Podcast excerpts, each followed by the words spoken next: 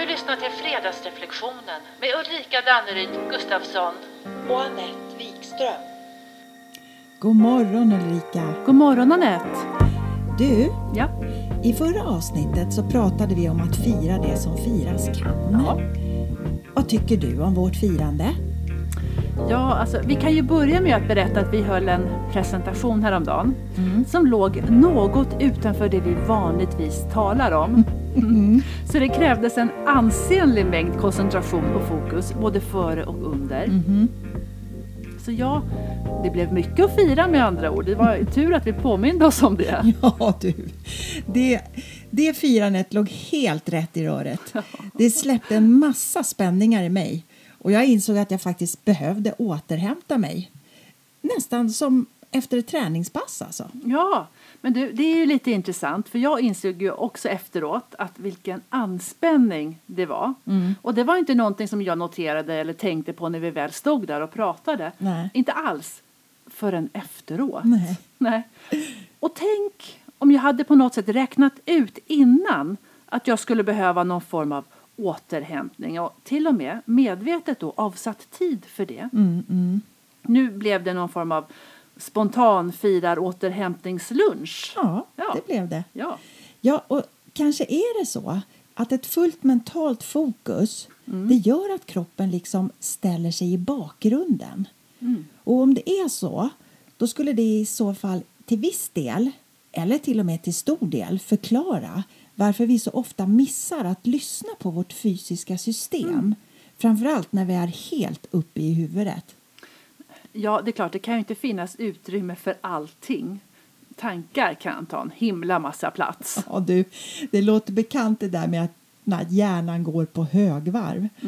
Och du, efter uttag av högvarv så behöver vi kanske då ett intag av lågvarv. Ja! Men så okej, vad är återhämtning då? Ja, alltså det kan ju vara återhämtning efter en mental påfrestning uppenbarligen då ja. Och det kan vara återhämtning efter en fysisk. Men i båda fallen så behöver vi ju ge oss själva möjlighet att hämta kraft och energi och sortera och sortera bort. Ja, precis. Och så tänker jag att återhämtningen kan ske passivt eller aktivt. Ja. Och jag tror faktiskt att vi har lättare att tillåta oss och ta oss tid för återhämtning efter en fysisk prestation och ansträngning. Medan om vi är mentalt trötta och slitna då har vi oftast dels inte lika god koll Nej. och då tänker vi kanske inte ens på att det är återhämtning vi behöver. Nej. Nej, återhämtning från en mental belastning tror jag inte alltid att vi reflekterar Alltså att vi reflekterar över det på samma sätt som vi gör efter en fysisk aktivitet. Nej, visst är det så. Ja, tänker som att lägga sig med fötterna högt efter en tuff fysisk prestation. Ta tid för stretching. Mm, helt självklart. Ja, eller tanka med rätt mat. Så ja, medvetenhet är ju givetvis alltid en nyckel. Men tänk vad förstklassigt det skulle vara om det var lika självklart att vi efter en mental prestation, ja men på jobbet säger vi, att man då skulle kunna säga så här att japp, nu är det dags för min promenad eller nu behöver jag min återhämtning. Och att det då fanns ett naturligt utrymme för det på arbetsplatsen. Alltså, det, vilken lysande idé. Och vet du, det, det skulle ju börja redan i skolan, tänker jag. Ja. För där handlar allt verkligen och hela tiden om mentala prestationer. Vad tror du till exempel om att Socialstyrelsen i samarbete med Skolverket Ja, skulle rekommendera sex minuter mental återhämtning per skoldag? skönt. Eller varför inte börja varje lektion med fem minuters stillhet? Antingen i tystnad eller kanske hellre med en guidad fantasi. Låter det som en utopi? Ja. Kanske. Men det skulle med all säkerhet bidra till återhämtning. Och återhämtning, tänker jag, genererar i sin tur energi. Ja, men varför inte? Ja. Och du, jag har hört att det är, det är inne med att ha en helt tyst AV. Aha, Du vet, och då träffas man och så är man tysta tillsammans efter jobbet. okej. Mm.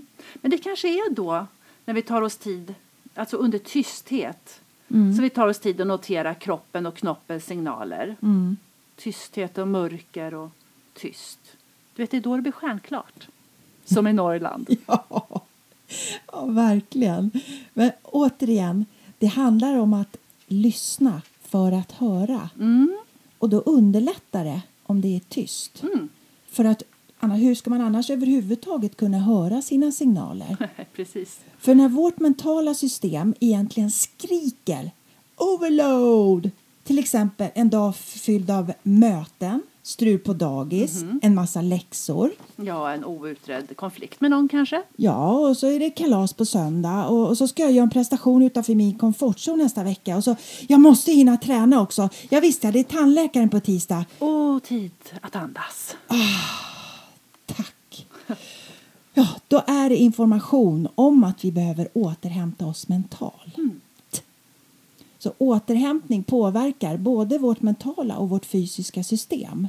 Alltså vårt mående helt enkelt. Ja. Och vårt mentala och fysiska, alltså det hänger ihop. Jag tänker till exempel på blodtryck, ont i rygg, axlar, nacke, huvud.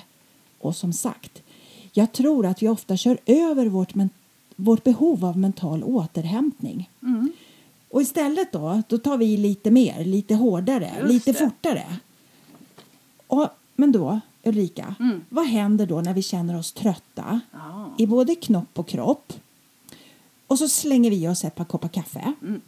Och sen lite senare, på väg till plugget eller till träningspasset, då sveper vi en sån där energidryck också. Just det, du tänker quick fix à la Duracell. Ja! Jag menar, för vem har tid med återhämtning? Ja, ett tag, någon gång klarar vi såklart av att göra så. Långsiktigt? Eh, nej, det Nej. tror jag inte. Eh, men vi vet ju å andra sidan numera att det är okej att ha ett högt tempo, att prestera, om vi även tankar återhämtning i samma klass. Mm, sant. Och, det här vet vi. Så varför är det så svårt? Och, och är det för att vi inte vet vad återhämtning egentligen är för mig? Och hur mycket återhämtning just jag behöver? Ja, det tror jag ligger mycket i. Och sen tror jag också att det finns som en del i vårt kulturarv Ja, att det är inte lika okej att återhämta oss, hä- återhämta oss efter en mental utmaning som efter en fysisk. mm.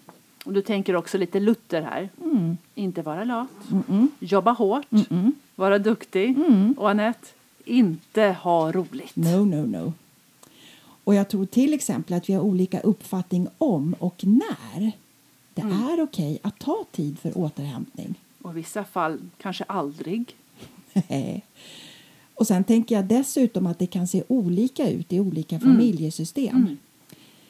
För i vissa familjer så ses det till, till exempel inte med blida ögon om man tar sovmorgon. Nej, Men däremot är det helt okej att ta en eftermiddagslur. minsann.